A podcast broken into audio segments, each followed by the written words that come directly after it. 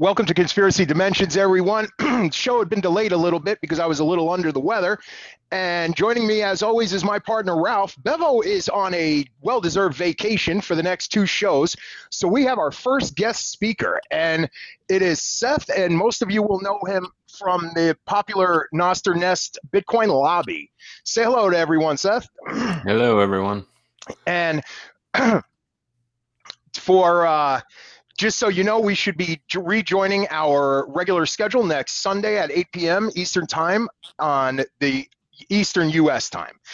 Tonight, we're actually talking about a subject that I wasn't really too familiar with here. And it was Seth wanted to do Plum Island. So, for our non US listeners, off the coast of New York State is a small island called Manhattan, and it's more commonly known as New York City. Uh, next to that is a much larger island called Long Island. At the end of that island is a place called Montauk Point. It's the very last tip of that larger island, and there's a couple of other smaller islands out there in the Atlantic. Now, from New York's New York City's conception, it was a very heavy trading route. It was a very big business route. So it has been protected a lot by. It has always had in its history uh, military presence in that region.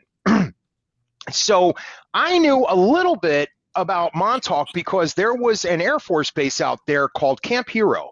And they had something called the Montauk Project, where they were a, they um, claimed that they were doing time travel, uh, dimensional travel, and teleportation.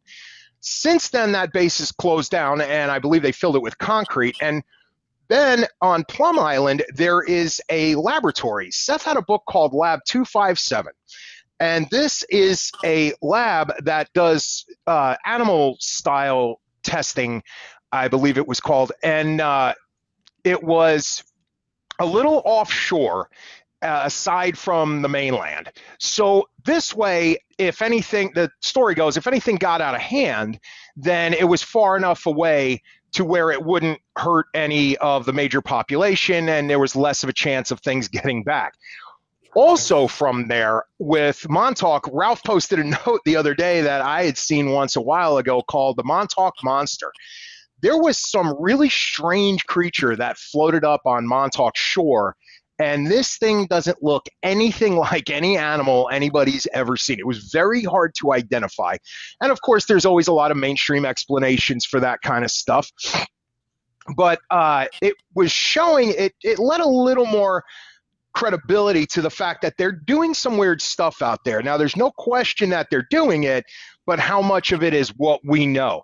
So, Seth, if you want to bring everybody in and kind of tell them about that book that you have.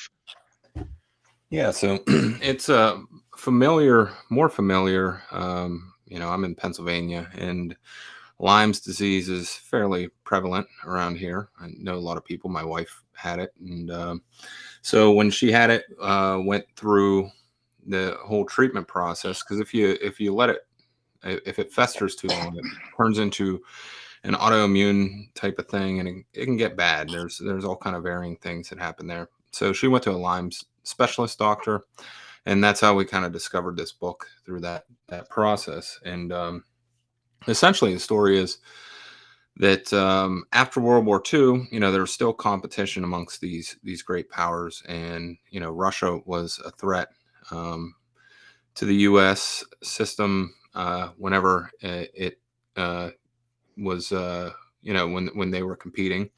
You know, so before the Cold War, uh, the Department of Defense needed to, you know, try to continue to compete, and the idea was that the the Russians, you know, they're they're developing these biological war uh, warfare weapons, things like that. So they um, got this, you know, Plum Island uh, property over there, and they brought in. Um, I think there was actually a relationship to Operation Paperclip, which were like the Nazi scientists, right? Yeah, I did run into that. Yeah, and so they um, had you know this defense team that was uh, conducting these experiments. Of course, it was all in the name of safety. You know, we want to be able to treat these diseases and these things whenever they they come. But the um, the legend goes that Lyme's disease um, was created in that lab. So that happened, you know, pre and post Cold War, and um, then eventually it was uh, handed over to the Department of Agriculture um, to take over. And somewhere around the early 80s in Lyme, Connecticut, you know, Lyme disease, this mysterious disease, started uh, spreading around the northeastern part of the United States, which is Lyme's disease, uh, spread by ticks. And um, as I mentioned, you know, we're pretty used to it around here. It's uh, pretty common. I pull a bunch of ticks out of my dog, um, you know, every spring. I had one on me uh, earlier, but I have like super blood, so I don't think it got me because the tick was dead whenever I pulled it out. So, um, and you know, it, to back up on that, there was during that time, aside from pulling scientists over for paperclip for what we are familiar with with the rocket program, they realized the need to pull every scientist that they could to just load up every department to stay way ahead of it. So biowarfare was on that list too. So they did have one of their guys, one of their top Nazi guys, and he was the founding father of that island, actually, or that laboratory.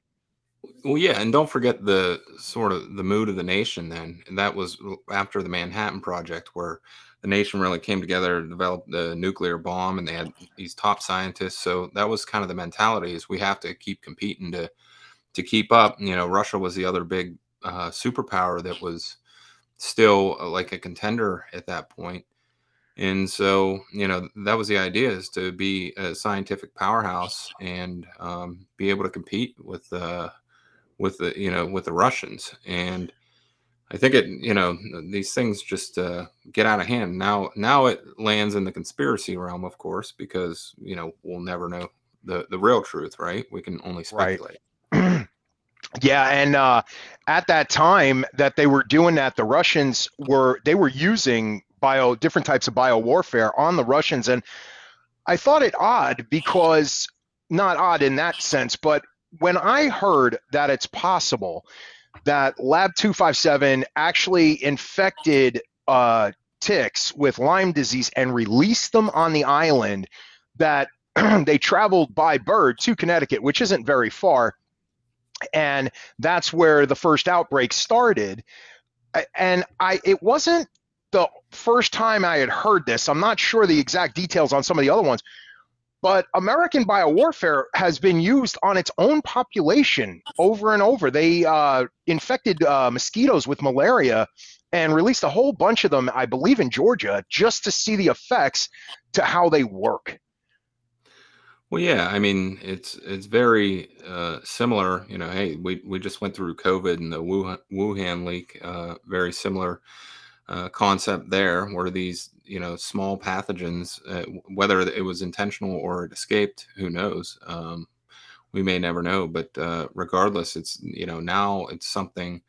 It's a phenomenon across uh, you know, certainly the northeastern part of the United States, and I'm, I'm sure it's spread to different areas. And now it's something we have to live and adapt with uh, for that whatever happened back in you know 1981.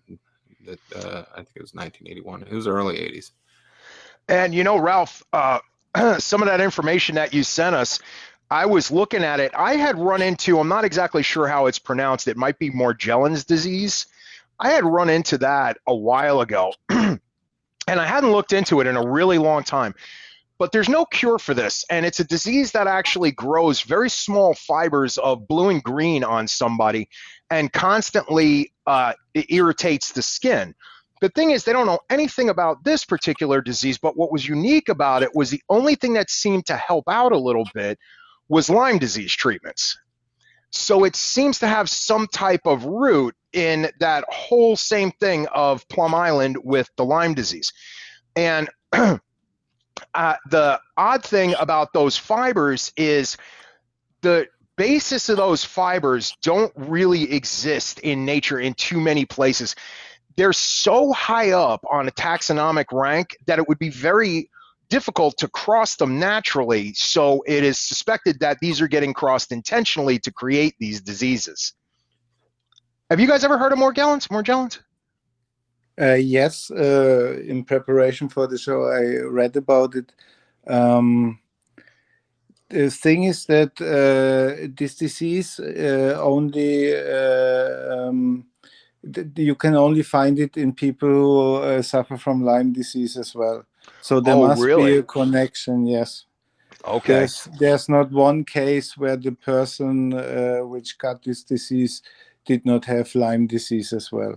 Gotcha. Gotcha. You know, the the origins of this were, um, you know, the the the warfare tactic was to, uh, you know, war is de- you know built out of deception, right? And so I think it was in the fifties there was a, a military plan that they wanted to cripple the Soviet economy by killing horses, cat, and cattle and swine. Um, so that was the original uh, effort, you know, behind this thing. I mean, I don't think the initial intention was that this was going to spread to humans, but um, you know, without ha- understanding the full grasp of the unintended consequences, this is what happens. Yeah, it could have, and that's uh, records say that the uh, lab itself really focuses on animals primarily, so it's not uh, targeting humans. Well, they say, but that doesn't necessarily mean that there couldn't be some crossover.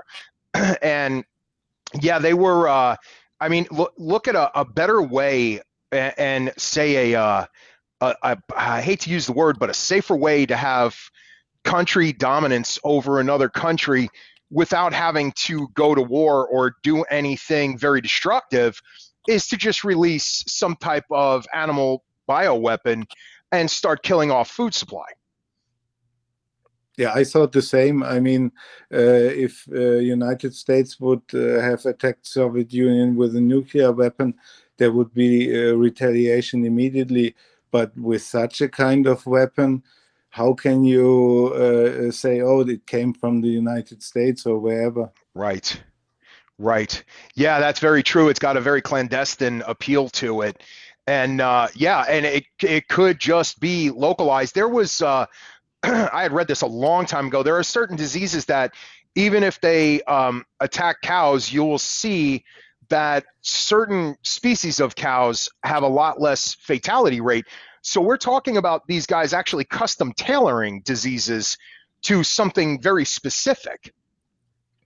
So yeah, I saw I thought of this a while ago, and I'm like, yeah, you know, if if you had a really sneaky way to do this, it wouldn't be that hard. And I ran into when they were talking about that they were testing how fast they could spread things.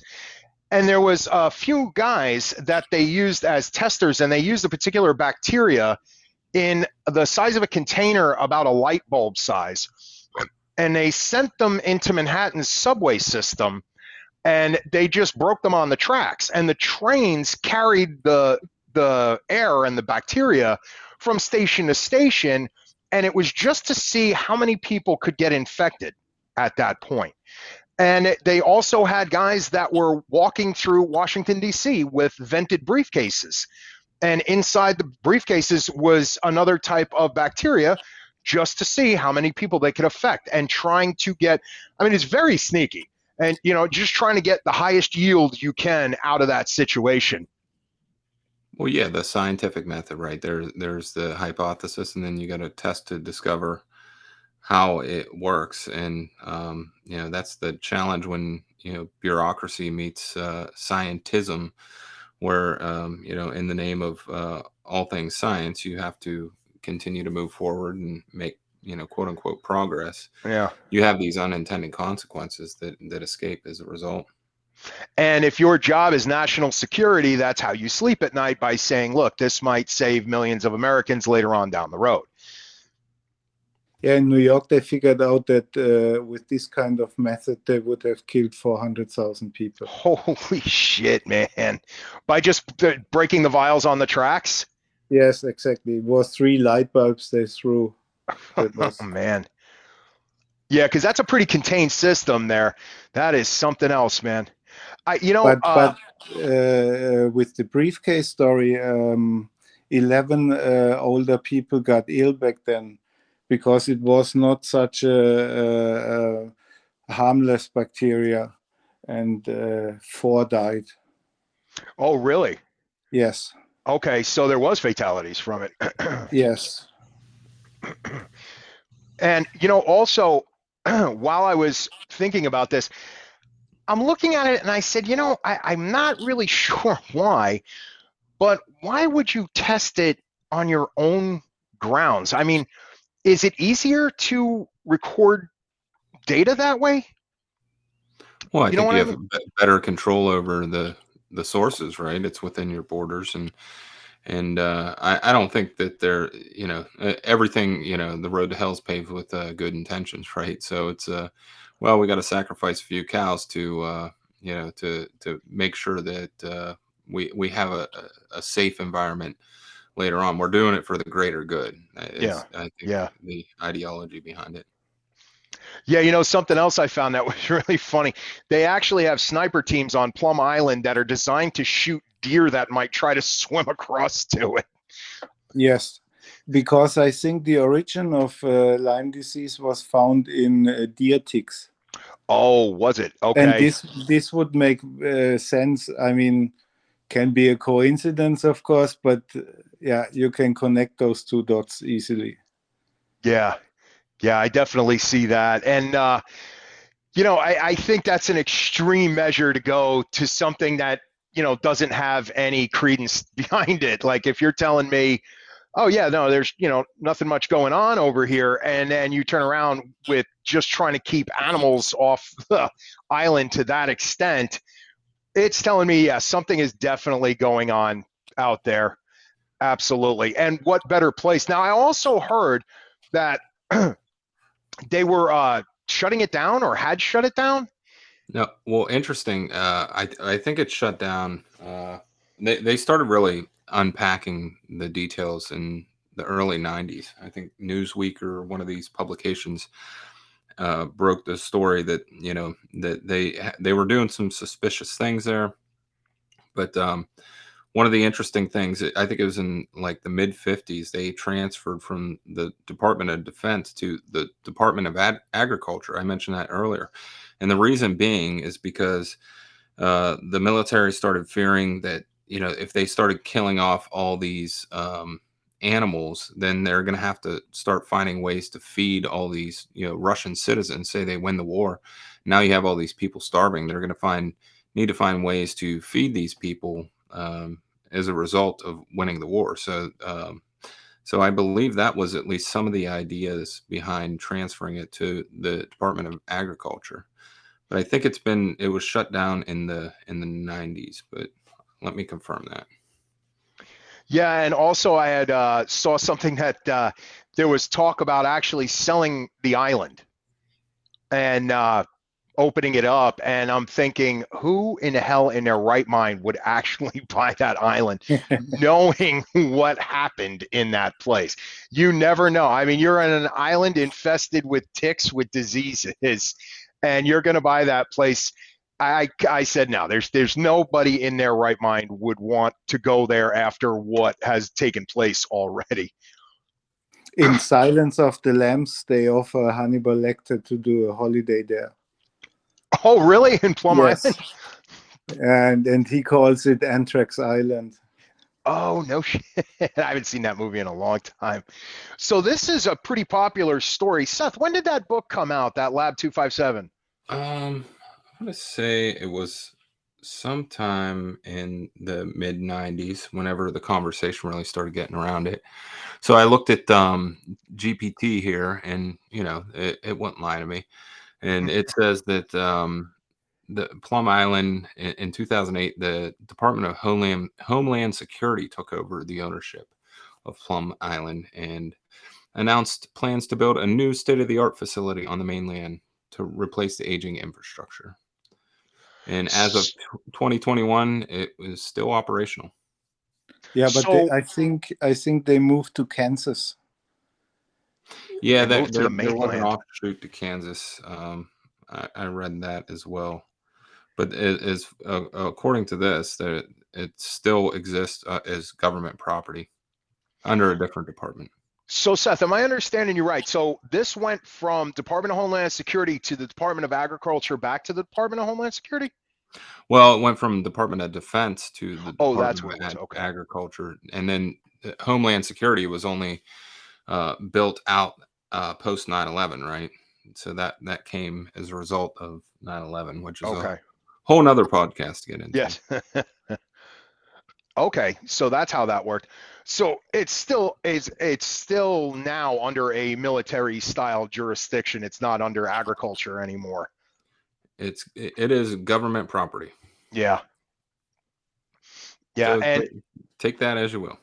You know, I wonder if uh, there's still when I saw the stories about Montauk, the Montauk project, I wonder if they're still doing uh, those particular kind of experiments, even though that base has been closed down. Because I remember something, I believe it was by Ben Rich at Lockheed, said something in a press conference where they were asking him a bunch of questions, and he said, Look, everything that you guys are asking us, we've perfected by the 70s. So we have to look at this and say, you know, all of the rocket programs and all of this scientific programs, this stuff really geared up right around the World War, you know, eras. And it has not stopped. I mean, they've just gone balls to the wall with it. So now you can imagine. I mean, think of it this way when they did Operation Paperclip, nobody in America knew about paper, paperclip at the time. They would have lost their friggin' minds. You know, I mean, we brought a couple of thousand of those guys over and we just finished a war with them. So it begs to question, you know, what are these guys doing now? And are these experiments still there? But with that Ben Rich statement, it's pretty wild to think that there are a you know uh, an amount of biological warfare weapons that could be deployed at any time to serve any purpose. I mean, they could drop this stuff off in any country they wanted and essentially kill all the livestock right in that territory. Anything for national security, right? Yeah.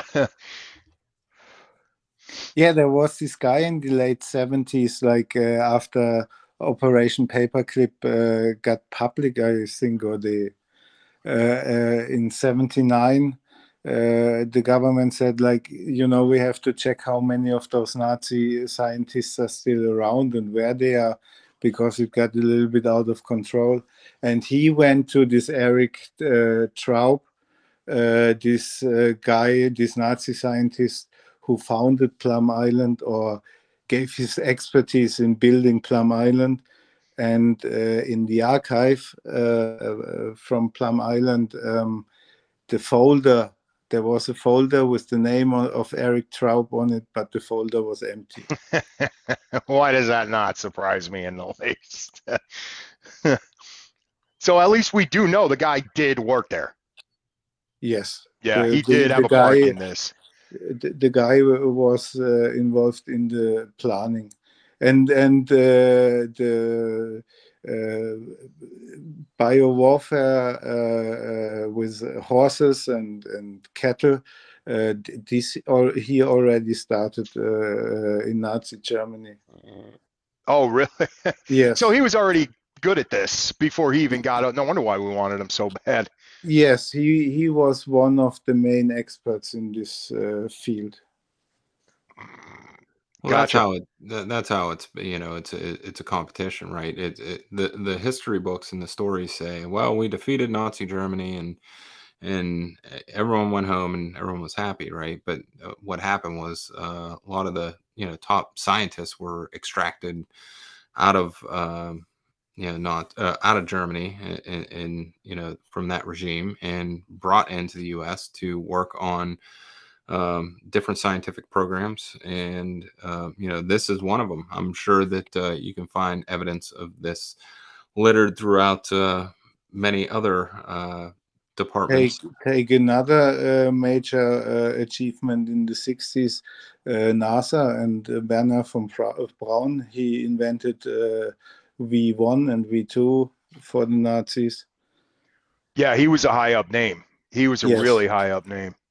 And he was uh, operation paperclip i mean uh, we had the episode about uh, mk ultra i mean uh, this was founded or this was not possible without uh, nazi scientists who gave their expertise And you know, that has to look very appealing to Americans. I mean, you're fighting, you know, during that war, the Nazis' technology was ahead of ours. I mean, they're first ones to do like the turbine engines and stuff like that.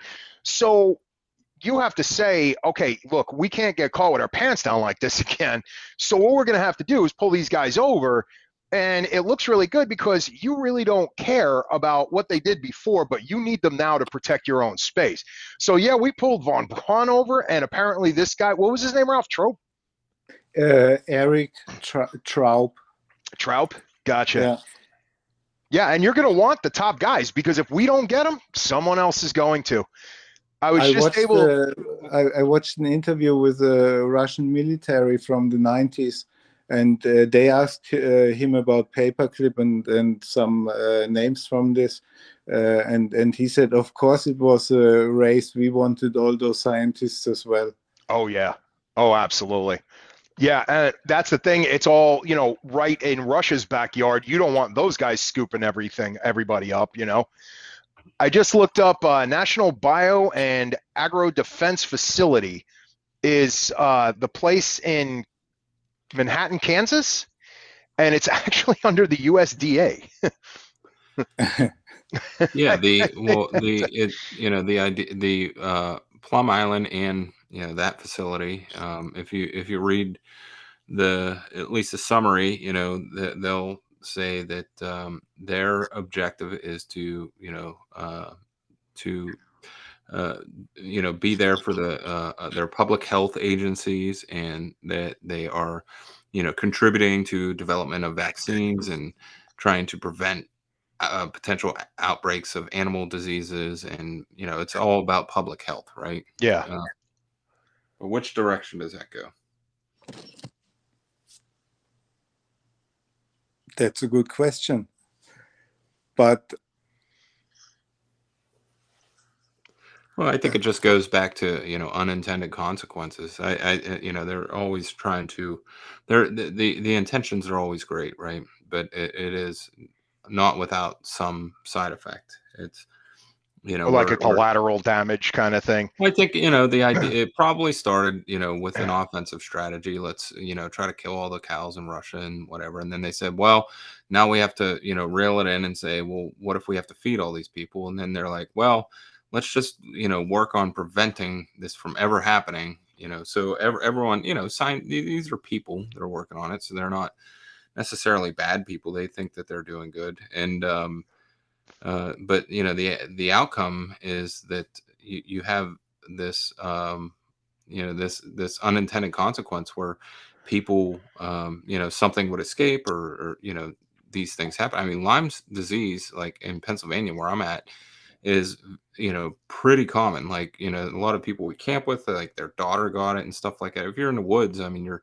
bound to get a tick in you, and um, you know if you don't treat it right away with the, like an aggressive um, uh, antibiotic, uh, it, it can fester and like like I said, my wife had it, and we went through this whole Lyme specialist thing, and she got like the full scale treatment of like uh, doxycycline, uh, hydroxychloroquine, all kinds of different shit to try to flush your system out. I mean, it, it's like an aggressive approach to try to like because the way that you know, you're talking about like um you know like how they attach themselves like in in the cells and stuff and i'm not a scientist but you know i'll i'll, I'll paraphrase but it, it basically latches on you know in through your your uh, bloodstream and it kind of goes and hides in these in these places so it's really hard to treat you can't just treat it with like your standard run of the mill type of thing so it it requires like uh, multiple stages of of treatments that are pretty aggressive and like you know antibiotics aren't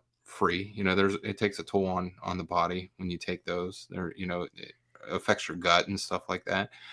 And so um you know it it but like around here nowadays you know it, someone gets a tick you just go like my mom had one uh about a year ago and went to the doctor they just gave her doxycycline right away. And you know that it's a pretty aggressive uh pretty aggressive uh drug to you know just to, to flush it out but that's that's the prescription that they go with right now You know, Seth, is there anything that you can take to prevent that from happening if you are bit by a tick? Well, doxycycline's you know kind of the go-to um, approach, and I, I think most doctors uh, will prescribe it. Um, but there's uh, other things like I'm gonna butcher the name. Sol- Solarium. You can take charcoal, which actually helps flush like your internal gut system out. Kind of a charcoal Oh, kind of okay. like that attaches a bunch of things. Um, there's another one I have up there. Um, I, I forget the name of it, but like we we had this big bag of drugs. Like Hmm. some was over the counter, some was uh, what do they call like it? uh, like uh, antibiotics. Yeah, the the antibiotics are um, the uh, hydro or yeah, I'm mixing my names up here. Uh, doxycycline. That's an antibiotic. It's a pretty strong one, and um, but there are like uh, a couple over the counter things that you can take. Hydroxychloroquine was one of them that uh, we we actually had some leftover, and so when I got COVID, I was eating those. You know, despite whatever you know the news said, I had them and they were safe enough, and you know, I it either way it didn't kill me, so I don't know if Right, right. You know, let me ask you something. How long did your wife's treatment take? Um, like in total, all the treatments. Weeks, um, really? yeah, she had to keep going back, and we were paying out of pocket for it, and uh, hers started out so like eh, here here's an FYI, it'll show up as like a bullseye type of rash. And hers wasn't exactly a bullseye, but it was like eh, like the skin was really irritated. Um, I think she got it like we went to this like zoo petting zoo type thing, and uh, it was shortly after, and it like stuck around and it lingers for a while. And and then after that, she started you know just not feeling great, and and it's really hard to kind of diagnose. There's like a, a documentary on Netflix about it, and I forget the name of it. It's escaping me right now, but I can look it up. But um, you know, there's people that have been like, you know, crippled and paralyzed, and like not literally, but like, you know, certain parts of their body don't don't work as well. It's like very much a neurological disease, autoimmune, uh, you know, if that makes sense. So it can affect uh, a lot, uh, affect people in a lot of different ways. You know, it makes your joints real achy. It's almost like an arthritis type of thing. It can manifest. How did know, she know to that that was it? Did she actually see the tick, or is that that sore? And well yeah the the you know the the sore the bullseye rat type of rash um, is a- an indicator and that was there and it seemed no big deal but then uh, like a few weeks later started kind of because i remember she sent me a picture i was like traveling somewhere i think i was in california or something. She's like i got this weird thing you know and it was like ah you know no big deal and uh, um, then a few weeks later she just wasn't feeling good like herself and just getting headaches and just weird weirdness for lack of a better term. Just something was off and it was really hard to kind of pinpoint. And long story short went and you know it, you can uh, do diagnostic blood work and it, it, like i said it's pretty common around here. And yeah lo and behold it was lyme's disease and they i think the you know their primary care kind of gives you a, a round of the doxy and and then um, but it, it just kept going and so she found this lyme specialist doctor and i'll see if i can find his name and Um, Ralph, at some point, did you run into what I ran into, where they said that uh, some people are actually do- diagnosed with a mental illness but really have Lyme's disease? Yeah, um, paranoia and schizophrenia, and uh, they see things which are not there. They're like worms under their skin and uh, such stuff. Yeah, that's absolutely crazy. So I would imagine if you live in a place that has ticks, aside from mental, you know, a mental health check, you might want to get checked for Lyme disease first. That sounds like the more likely culprit to that.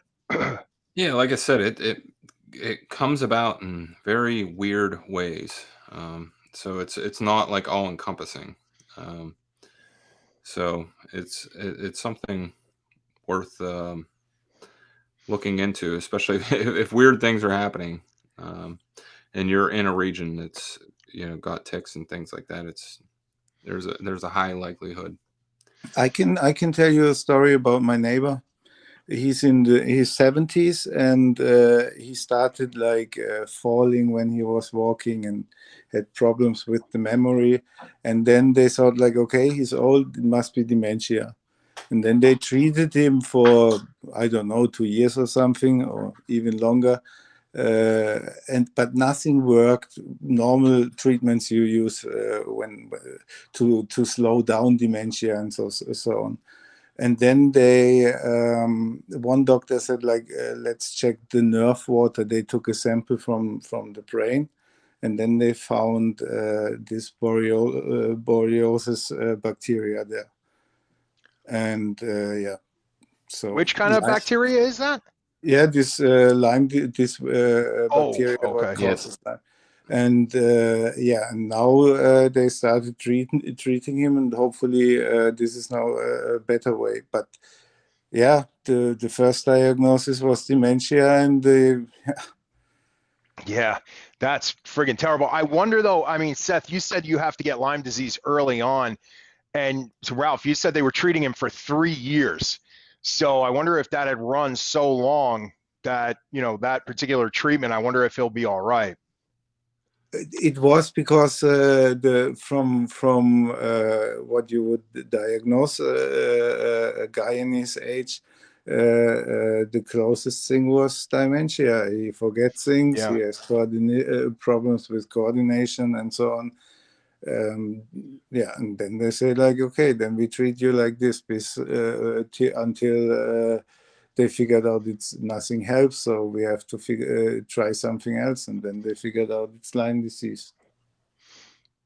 Yeah, Yeah. it's pretty wild. I mean, it, like I said, it, it's a very neurological kind of autoimmune. Uh, uh, that's the only best way I can kind of describe it because it's, you know, you, well, your body's made up of you know bacteria and you know fungus and all all these microbes, right? So when you get get this disease in there and, and it attaches itself, your body's constantly in this state of homeostasis, trying to balance itself out. Well, this is a little more like overpowering so it can affect different parts of the body you know it can affect the brain it can affect like the joints um, and and it's very very hard to kind of really narrow down and pinpoint and that's why it's such a complicated you know disease but it's a it i, I want to say it's curable it's livable it's it's not a death sentence or anything like that but um, you know so there have optimism if you do discover that you have been bitten by a tick or whatever and it, it's something that's treatable and you know there there are ways to you know correct and um and you know help uh resolve it. You know, Seth, as you said, I was just thinking about this while you were talking before. what that is what we know about that might have been released off Plum Island or escaped off Plum Island. And you said it's not fatal, but uh, biowarfare is a very, you know, um, good way to take down an enemy, even if it's not just with livestock, because those diseases don't cause the amount of destruction that normal warfare do. So you have to wonder, look, if these guys have been doing this since what you said around the 50s, and we started finding out around the 80s. So that was a 30 year gap. Now go from the 80s to now, so we're in about a 40 year gap. So I can't even fathom what the hell these guys have cooked up since then. Well, what else came out in the eighties? Uh, remember the AIDS? We had uh, AIDS, yep. epidemic that, that ran amok. Well, I'm sure that's just a coincidence, but for another podcast. Totally true. Totally true. There was, and I remember that because there were a lot of people. I mean, I was young, but I remember the people around me that didn't actually believe the official story of AIDS itself and the HIV virus. There were a lot of people that were saying, oh, we believe it was manufactured, yet you can't really find any of this stuff or prove it till way on down the road. So that's why we like to do these shows because we give a snapshot of what's going on in our time. What have we dug up so far so that the next generations can look back and go, okay, well, we have new information now and we're sure about this, you know, because it's a lot of speculation until we actually get some hard evidence. Yeah, and uh, well, h- how do you uncover it? I mean, y- you know, uh, a lot of warfare is deception, and if it, you know, it, it goes the same with COVID, right? If it was escaped from a lab or if it was intentionally released or whatever, I mean, the information was part of the warfare program. Yeah, yeah, that's but, always part of it. Yeah. Um, and but you know, it's one of these things. It's like embedded in society now. It's like going to be passed on genetically eh, through you know the DNA code. You know, it's going to you just upgraded your DNA to uh, have some immunity to it or whatever, and uh, absolutely crazy. yeah, it's it's DNA is like blockchain. It's there forever. Yeah. yeah, no kidding.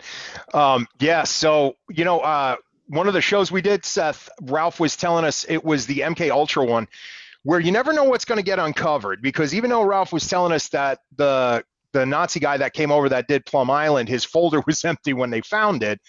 There was that one MK Ultra story where they uh, they had so much paperwork they actually stored it into the building next to them so that's how we when they emptied it out we found what was it like ralph like 20000 documents on mk ultra yes.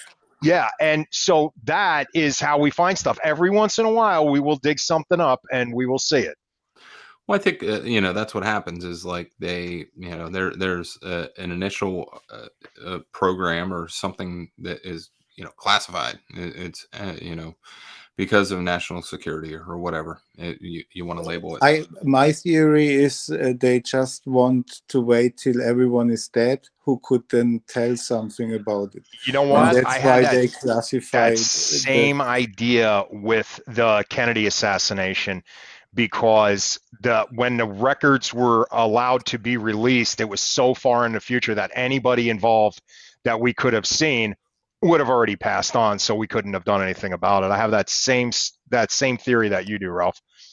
Well, absolutely. Think about like you know Civil War, right? The the tactics that were used back then are probably buried and much unknown.